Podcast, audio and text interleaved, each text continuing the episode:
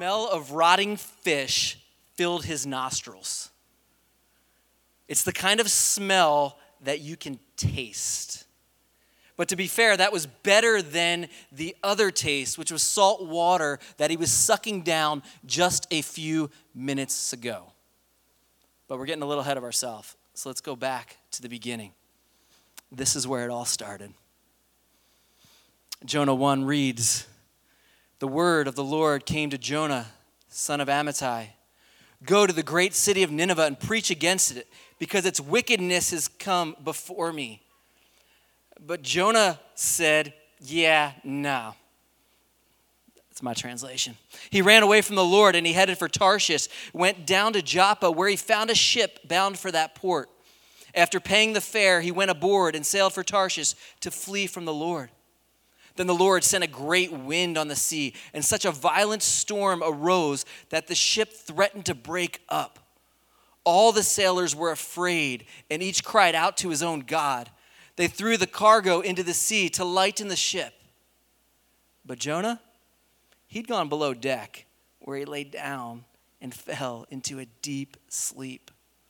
The captain went to him and said, How long can you sleep? Get up, call on your God. Maybe he will take notice of us so we will not perish.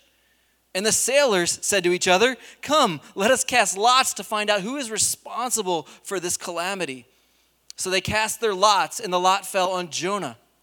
So they asked him, Tell us, who is responsible for making all this trouble for us? What kind of work do you do? Where do you come from? What is your country? From what people are you? And he answered, I'm a Hebrew, and I worship the Lord, the God of heaven, who made the sea and the dry land. You can imagine they perked up at that point because they're in the middle of a bit of mess on the sea and would love to get to dry land. And this terrified them and they asked, What have you done? They knew he was running away from the Lord because he already told them that. And the sea was getting rougher and rougher. And so they asked him, What should we do to make the sea calm down for us? Pick me up, throw me in the sea, he said, and it will become calm. I know that this is my fault and this is a great storm that has come upon you. Instead, though, the men did the best they could to row back to land, but they could not, for the sea grew even wilder than before. Then they cried out to the Lord, Please, Lord, don't kill us for taking this man's life. Don't hold us accountable for killing an innocent man, for you, Lord, have done as you pleased. Then they took Jonah and threw him overboard, and the raging sea grew calm. At this, the men greatly feared the Lord, and they offered a sacrifice to the Lord and made vows to him. Now the Lord provided a huge fish to swallow Jonah. And Jonah was in the belly of the fish for three days and three nights. This is the word of the Lord and a pretty epic drawing, right? All right, thanks, Kens.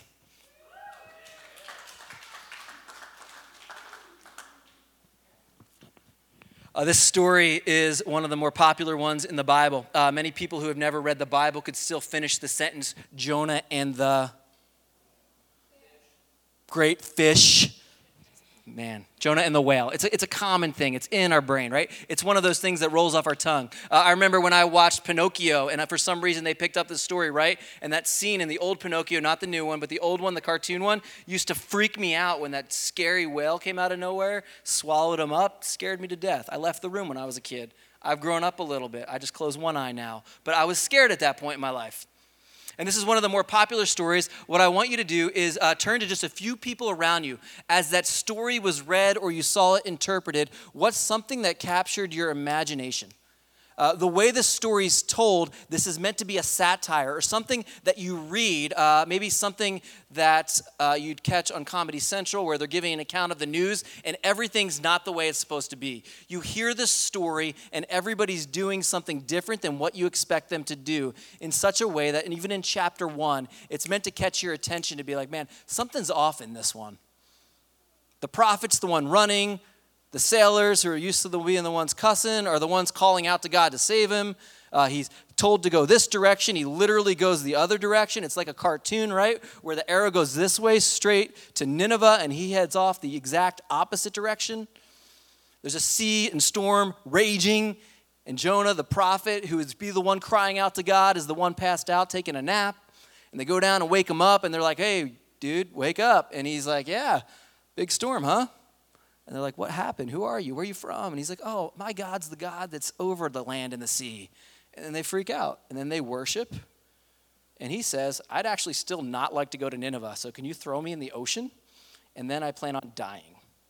And then as he goes in the di- into the ocean, gulping for air, water crashing over him, this gnarly scene, a huge fish nobody expects come and swallows him up, and he gets to spend three days in Hotel Whale. So, uh, with that in mind, uh, just turn to a few people around you. What's something that captured your imagination out of that story? And Owen's going to come by and hand you a sheet of paper because we're all getting a sheet of paper. If you have a pen, you can draw on it. If not, you can just stare at it. But I have a few pens. But Owen's going to hook you up with a piece of paper. Turn to a few people. You have a few minutes. What from this captured your imagination tonight? Ready, set, go. See, shape the entirety of this year and honestly the life of our church uh, are the images that go across the top of your page. Uh, the first one, the crown, the reminder that Jesus is Lord. All discipleship to Jesus starts with that confession that Jesus is Lord and we bow our knee to him. That Jesus is the one who reigns, he has all authority, it's been given to him. And that's the truth, that's the reality, that's the point of view we want to come into this year with that He is Lord and we arrange our lives around Him.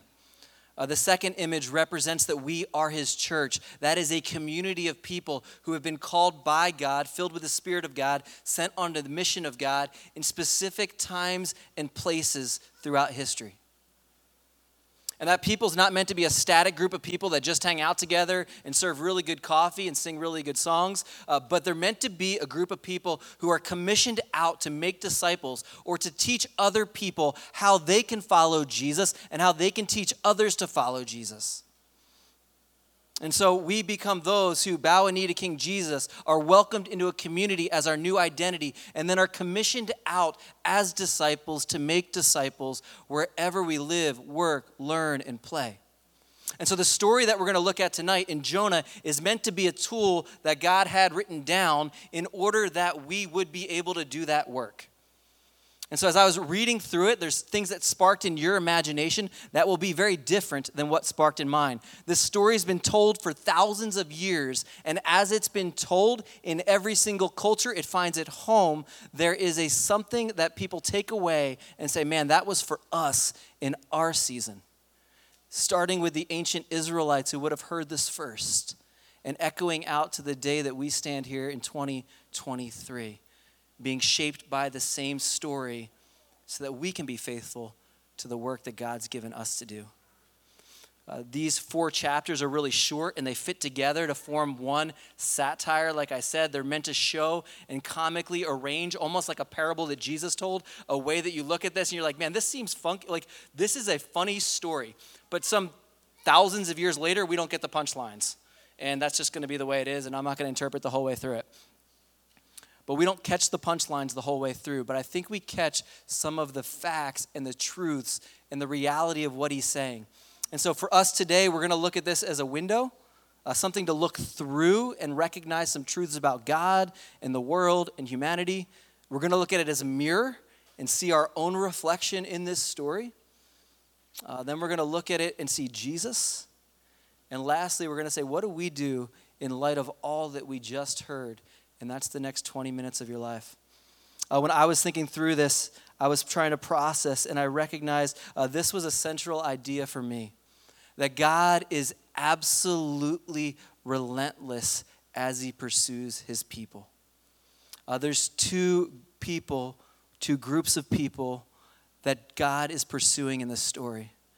The first might seem obvious. Go and tell the people of Nineveh, this great city, this evil empire. They had it coined long before Rage Against the Machine ever did. That was the evil empire of the time. They went to them, and that was the people who were oppressing and unjust and murdering plenty and having slavery and abusing people and having unfair economic policies that just pushed millions to the margins. And that was Nineveh. They were known for being wicked. To date, Jonah's message had always been one telling Israel or Judah that you guys are going to be victorious in your uh, military might. And this was the first time God had come to him and said, Hey, go give a message to these people that if they don't repent, I'm going to judge them. And at this point in the story, we don't know why he didn't want to do it. Uh, we just know that he didn't, and he took off the other direction. And so we see God is pursuing the Ninevites. He's also pursuing Jonah. And on as a byproduct, he also pursues these sailors, which is just an incredible story. You see God relentlessly pursuing his people all through the story. Whether they're a religious person who's run away, an irreligious person who never had anything to do with God in the first place, or just those who happen to be around when he's doing his thing and it's pretty incredible. Uh, the first way I want us to look at this, though, is to look at it as a window. And so just take a moment, uh, looking down at the text if you have it in front of you, or maybe rolling back in your brain, and think through for just a moment what did you learn about God in this story? Take a deep breath, reflect back. What did, what did you see God doing? And then, not just God, what did you see uh, human beings doing in the story? God's the hero of every single story in the Bible, but it also tells us so much that's true about ourselves as we reflect as well. Uh, take a moment and just think about it.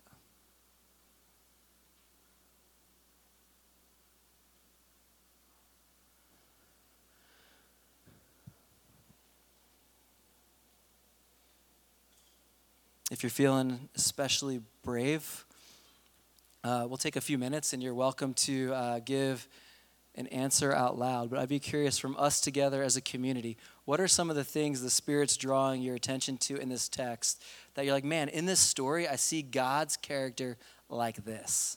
Uh, maybe just a few of those, and then I'll pass the mic. I've got it up here and I can hand it over to you. What jumps out at you as you heard the story?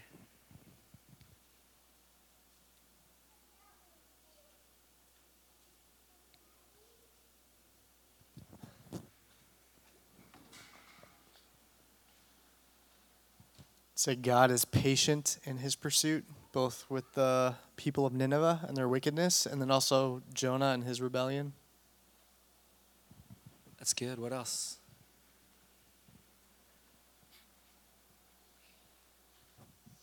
I was thinking people run away, but God runs too.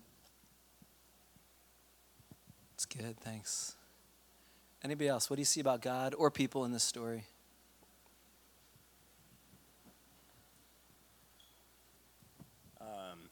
Kind of stuck out to me. They didn't spare Jonah from a lot of discomfort, but he also didn't leave him in like his, you know, running away. So. Anybody else? Something come to mind? Yeah. Um, in verse nine, it says that um, he said to them, I'm Hebrew and I fear the Lord, the God of heaven, who made the sea and the dry land. So that God is one of the sea and the dry land. Yeah. Anybody else? Everybody else is pointing at you, and I didn't even notice this move. Oh, you're pointing. Okay. Um, I think what's interesting about the people in the story is that the people that are faithful and are trying to like seek God and do what He says are the people that had just learned about Him, the sailors in the story, and just that God is so much who He is that it's it it makes other people pay attention or like catches their attention in a way that makes them I don't know makes them stop and be like, something is up here. This God is an interesting God. God's more stubborn than Jonah, and I think that's a really good point of the story, too. I love it. I'm using the imagery of a window for this because uh, we all view the world some way. Uh, we all have ideas about God. We all have ideas about who we're supposed to be in His world. We all have ideas about what the role of humans are in whatever it is we call our day to day life. And, and I want us to be shaped by the Word of God when we look at those things.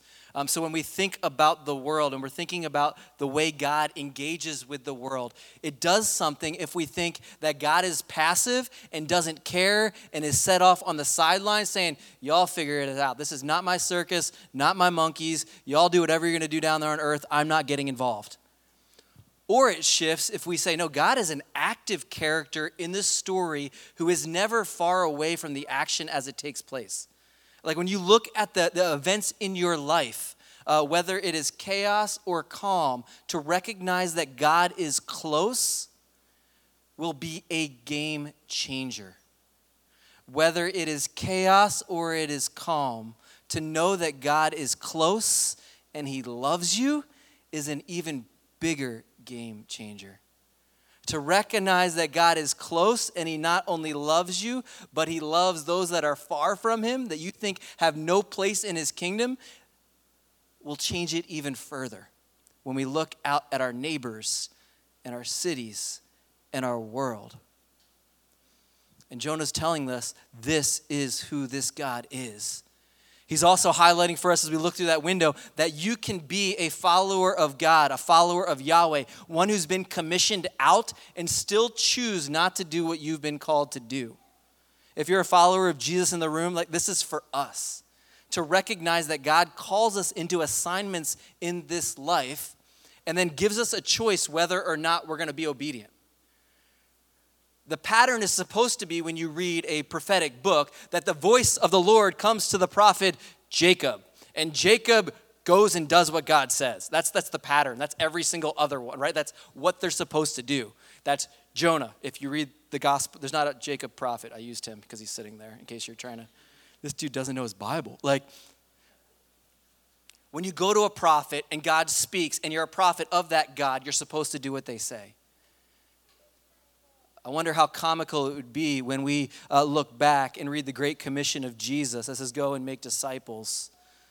And then that same snapshot was taken on the church in America today. And it's like, and the Church of America said, Nope, and went the other way.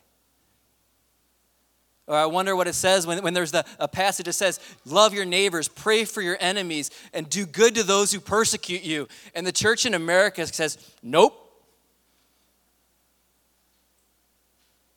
I wonder what the different stories, even of Jesus, as he calls and commissions his followers, gives us a word according to his spirit. And as comical as it is, it is absolutely corrupting the witness of Jesus that his children don't just say, Yes, Lord, whatever you say that window to look through. Uh, a few things that I jotted down. I see God's heart is for the nations. It always has been. God's particular people have always been to be a blessing to the nations. That's not new, and it continues today. God's special favor absolutely does not rest on one group of people, but his heart is that all nations come to him. That's where the story's headed. Uh, I see that God isn't limited in his power by the possibilities that I can imagine. This was a good one. The story gets to the end, and you get to this place uh, where Jonah's in the water. And if you're hearing this for the first time, if you could even get there in your brain that this is the first time you've ever heard this, Jonah gets one, two, three, right? And then he's like, ah. In my brain, it freezes right then, and it goes, yep, that's me. Um, and then it's like, probably wondering how I got in this situation. That's not what's in there. But they hurl him overboard. He goes in the water. He got his head above water, right? He's trying to, because he has still that fight instinct. And if you're reading this, you're like, yeah, man, shouldn't go in where God told you to go, bro. But then out of nowhere, out of the depths, this huge sea creature, right? This fish comes in and just gulps him up, and you realize what's normally the end of the story with God is not the end of the story. His power is not limited by our imaginations and what we think normally happens at this point. Normally, you throw a dude in the ocean in the middle of the sea, and he drowns. In this story, he gets swallowed by a fish, and you're like, wait, what? Again, when it comes to God, His potential and His power is not limited by the possibilities that we can imagine. I see that every time somebody finds a boat, it isn't sent by God. And this is a whole different sermon, but Jonah went, he went to Joppa, and he found a boat heading for Tarshish, and he found a boat and he got on it. Uh, sometimes in our lives, we say, All right, God, I know what you want. Um, I know what's, and then we recognize we're always calling us and we're like, Yeah, but maybe give me a sign, God. Maybe if there's a boat in a boatyard, that means that that's where you want me. When He's clearly given you a different assignment. And how many times do we hear followers of Jesus say, Well, the Spirit just led me there. And when I got there, that, that was there. And it's like, yeah, that's counter to his design and his plan in about 17 verses in the Bible. Like, but I found a boat. Because we find a boat doesn't mean that God's the one who sent it. And sometimes he lets us go down that road, but he's absolutely gracious in pursuing us. I see God is merciful even when we're rebellious. I see that and going further than we ever expected to go, that God will still pursue to heal and restore and redeem, or at least in this story, to rescue. So that's one piece, that's a window. Again, take a step back, look at your life. What shifts if even just one of those things is true? And how you look at your world this week. I said we're also going to do a, a mirror. And where do you see yourself in this story? First thing was to look at it through a window. A second, to look at it as a mirror. And take a moment and just say, where, where am I in this story? And stories are set up so that you can identify with the characters in it. Uh, maybe the first one you go to isn't Jonah. Maybe it's these sailors who are going along their way, not knowing they even needed to be introduced to God, are in a situation and are introduced to the true and living God and have a miraculous experience with Him. Uh, maybe in the scenario in your life right now, that's what you're experiencing this miraculous experience with God that you were not expecting. Uh, maybe and this is true because we got a lot of people that are following Jesus. Maybe there's things that God's been showing you uh, as you've been in the Gospels, reading along with us. Maybe it's as you've been uh, hanging with your missional community and people have been talking about Jesus. Maybe it's in your DNA group. Maybe it's completely unrelated to that, and you were going for a walk down the street and you heard God telling you something, inviting you into something, uh, calling you into something. Whether it was to start something new, stop something old, break a pattern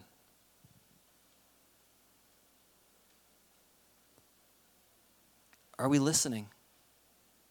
The story of Jonah is meant to be a massive warning to us that when we rebel against God, it will take us further than we ever planned on going.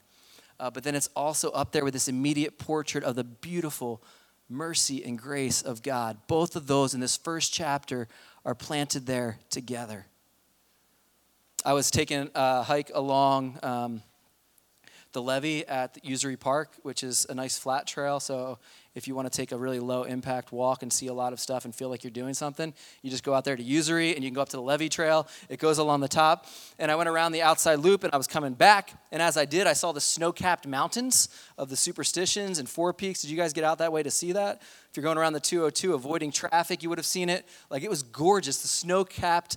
And I was like, I was looking at that. So it's like you're looking at this picture, you're like, man, God's grace is incredible. It's beautiful. Uh, and I had one headphone in, one headphone not in. And then as I'm looking this way, I pull out my phone and I snap a picture. And I'm like, man, that is incredible. That's going on a slide someday.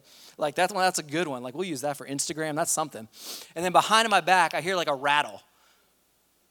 Like a like a rattle. And if you've heard a rattlesnake, it's not actually like a rattle. It's more like a swarm of bees, right? And so, and, and like in my brain, and I like go like this, and about where this laptop is, is a uh, coiled up rattler with its head up, looking like full on like viper mode.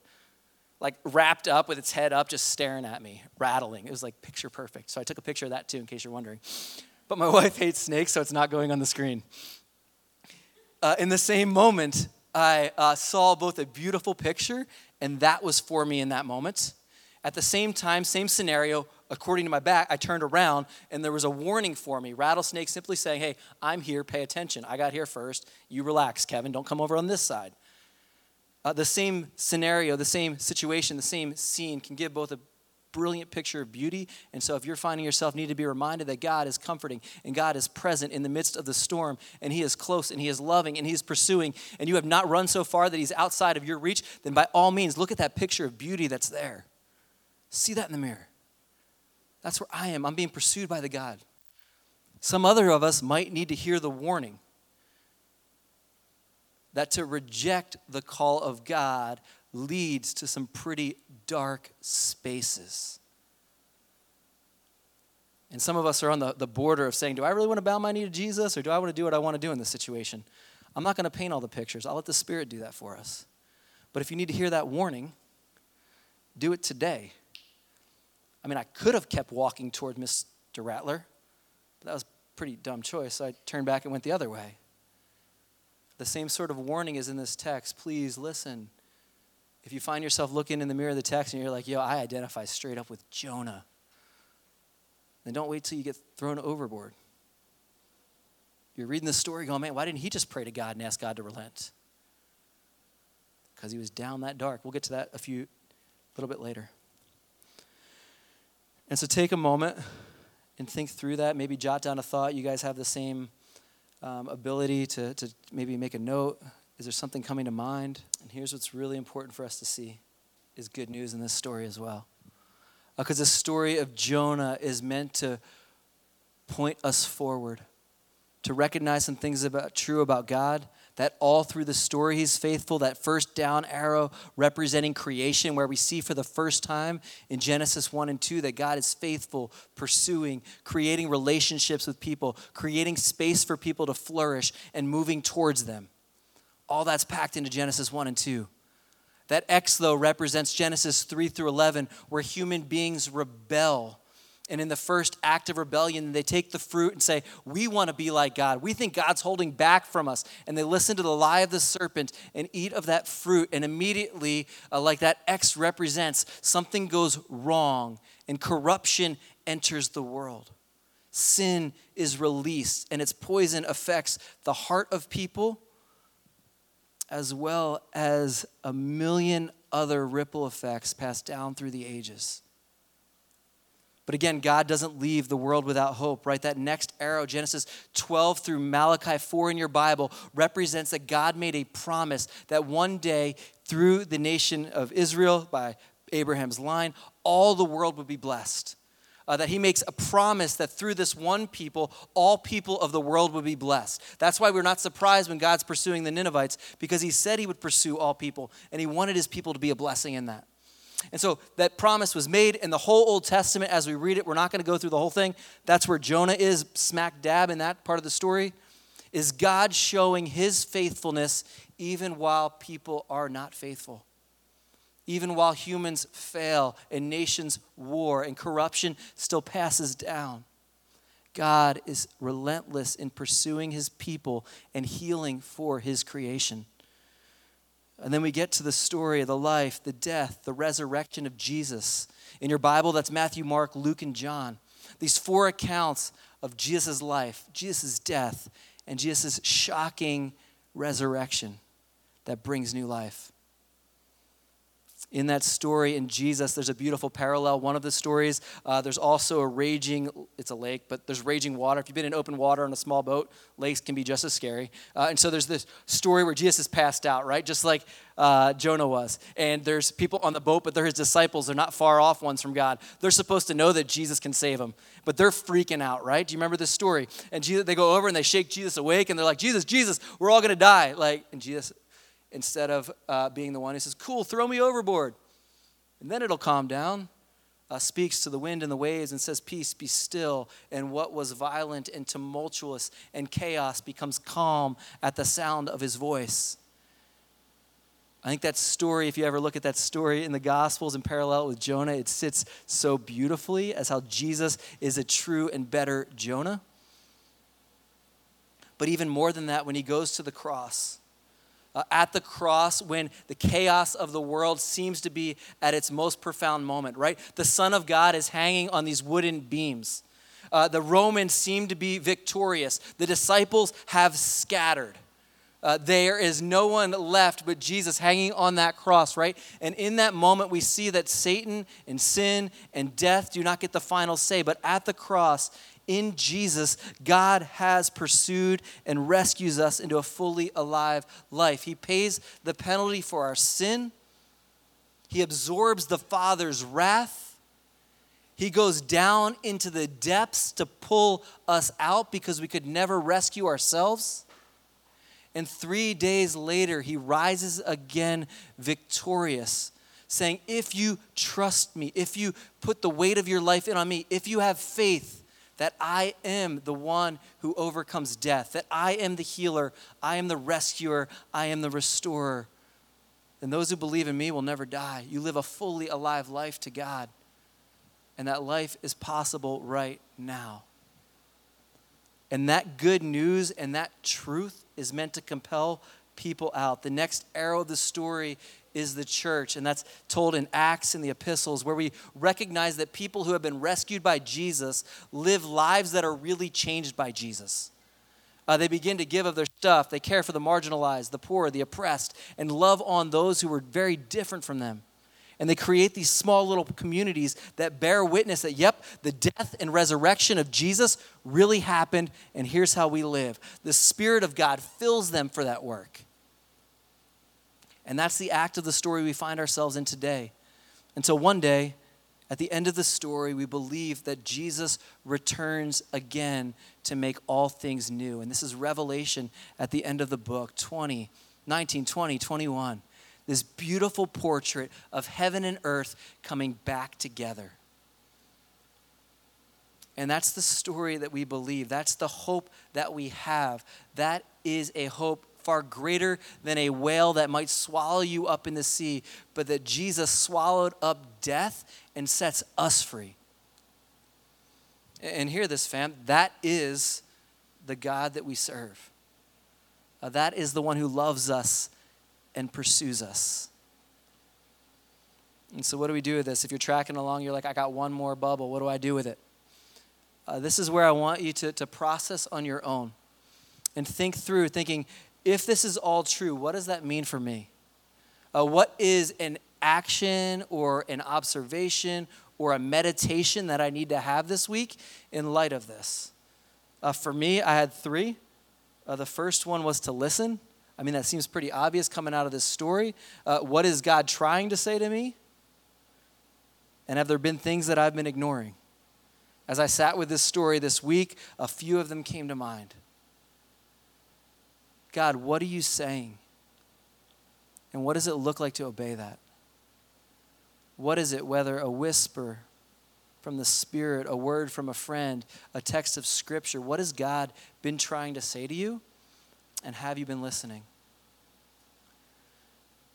Uh, the second piece uh, that came to mind for me was inviting recognizing, uh, and this came from the sailors in the story, uh, that though Jonah had no intention of exposing them to the good news of God who rescues and redeems and saves, uh, that God had in his mind to do that for these people and invite them to be a part of his story as well.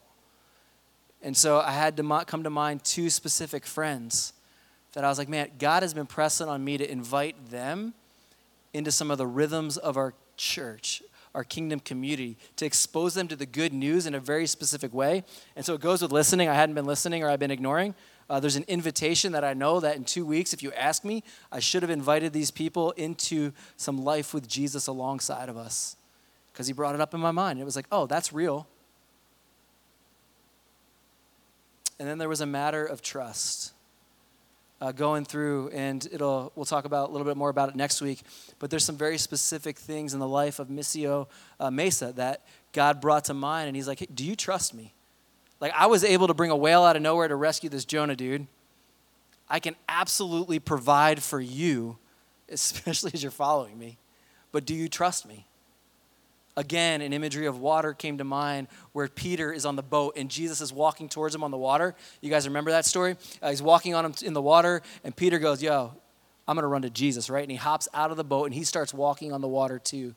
And it's when he stops trusting Jesus and starts looking at the storm that he sinks and Jesus pulls him up. And as that story came to mind, it was a reminder that God's inviting us in fresh ways to continue trusting him and for me, there were some very specific things with that. So I'm going to give us just a few minutes and would ask you, in, light of what you just heard and what you just read, what would an I will statement look like for you? If this is all true, if this is who God is, if this is the story He's telling, then what does that mean for you? Want to create a little space for you to hear from Him? Uh, and then we'll approach the table together. So take just a moment and ask God what He's trying to say to you. If you've been running from God and His rescue, tonight is a great reminder uh, that the path back to Jesus is as simply as turning. And so, if your pathway in life has taken you far from God and you're wondering, is there any space for me in His family, in His kingdom, or at His table? The answer is absolutely yes. Or maybe you're a, follower of Jesus and your wrestling match has been uh, that you don't want to do what you feel like He's called you into. And the assignment that He's given you is one that you're resisting. Or the pattern of life that He's called you in for flourishing just seems daunting in this moment. Again, tonight is an excellent time to turn back. Or maybe you just need the reminder that God passionately pursues his people. And you're not running away, but you need that reminder because that means that he's close to you and pursuing you even in this moment. Or maybe for some of you, the, the wounds of the world seem very great. And as you look across the world landscape, seeing countries and nations at war and poverty and oppression and in slavery, and you're like, man, is there any hope for any of this? Again, in this story, we realize that God is a rescuing God who has a heart for even those who don't yet know him and those who would war against him. And our prayers should be in that place, and maybe for some of us, our lives. And again, tonight is a great time to return to what Jesus is calling us to and the reminders of this story.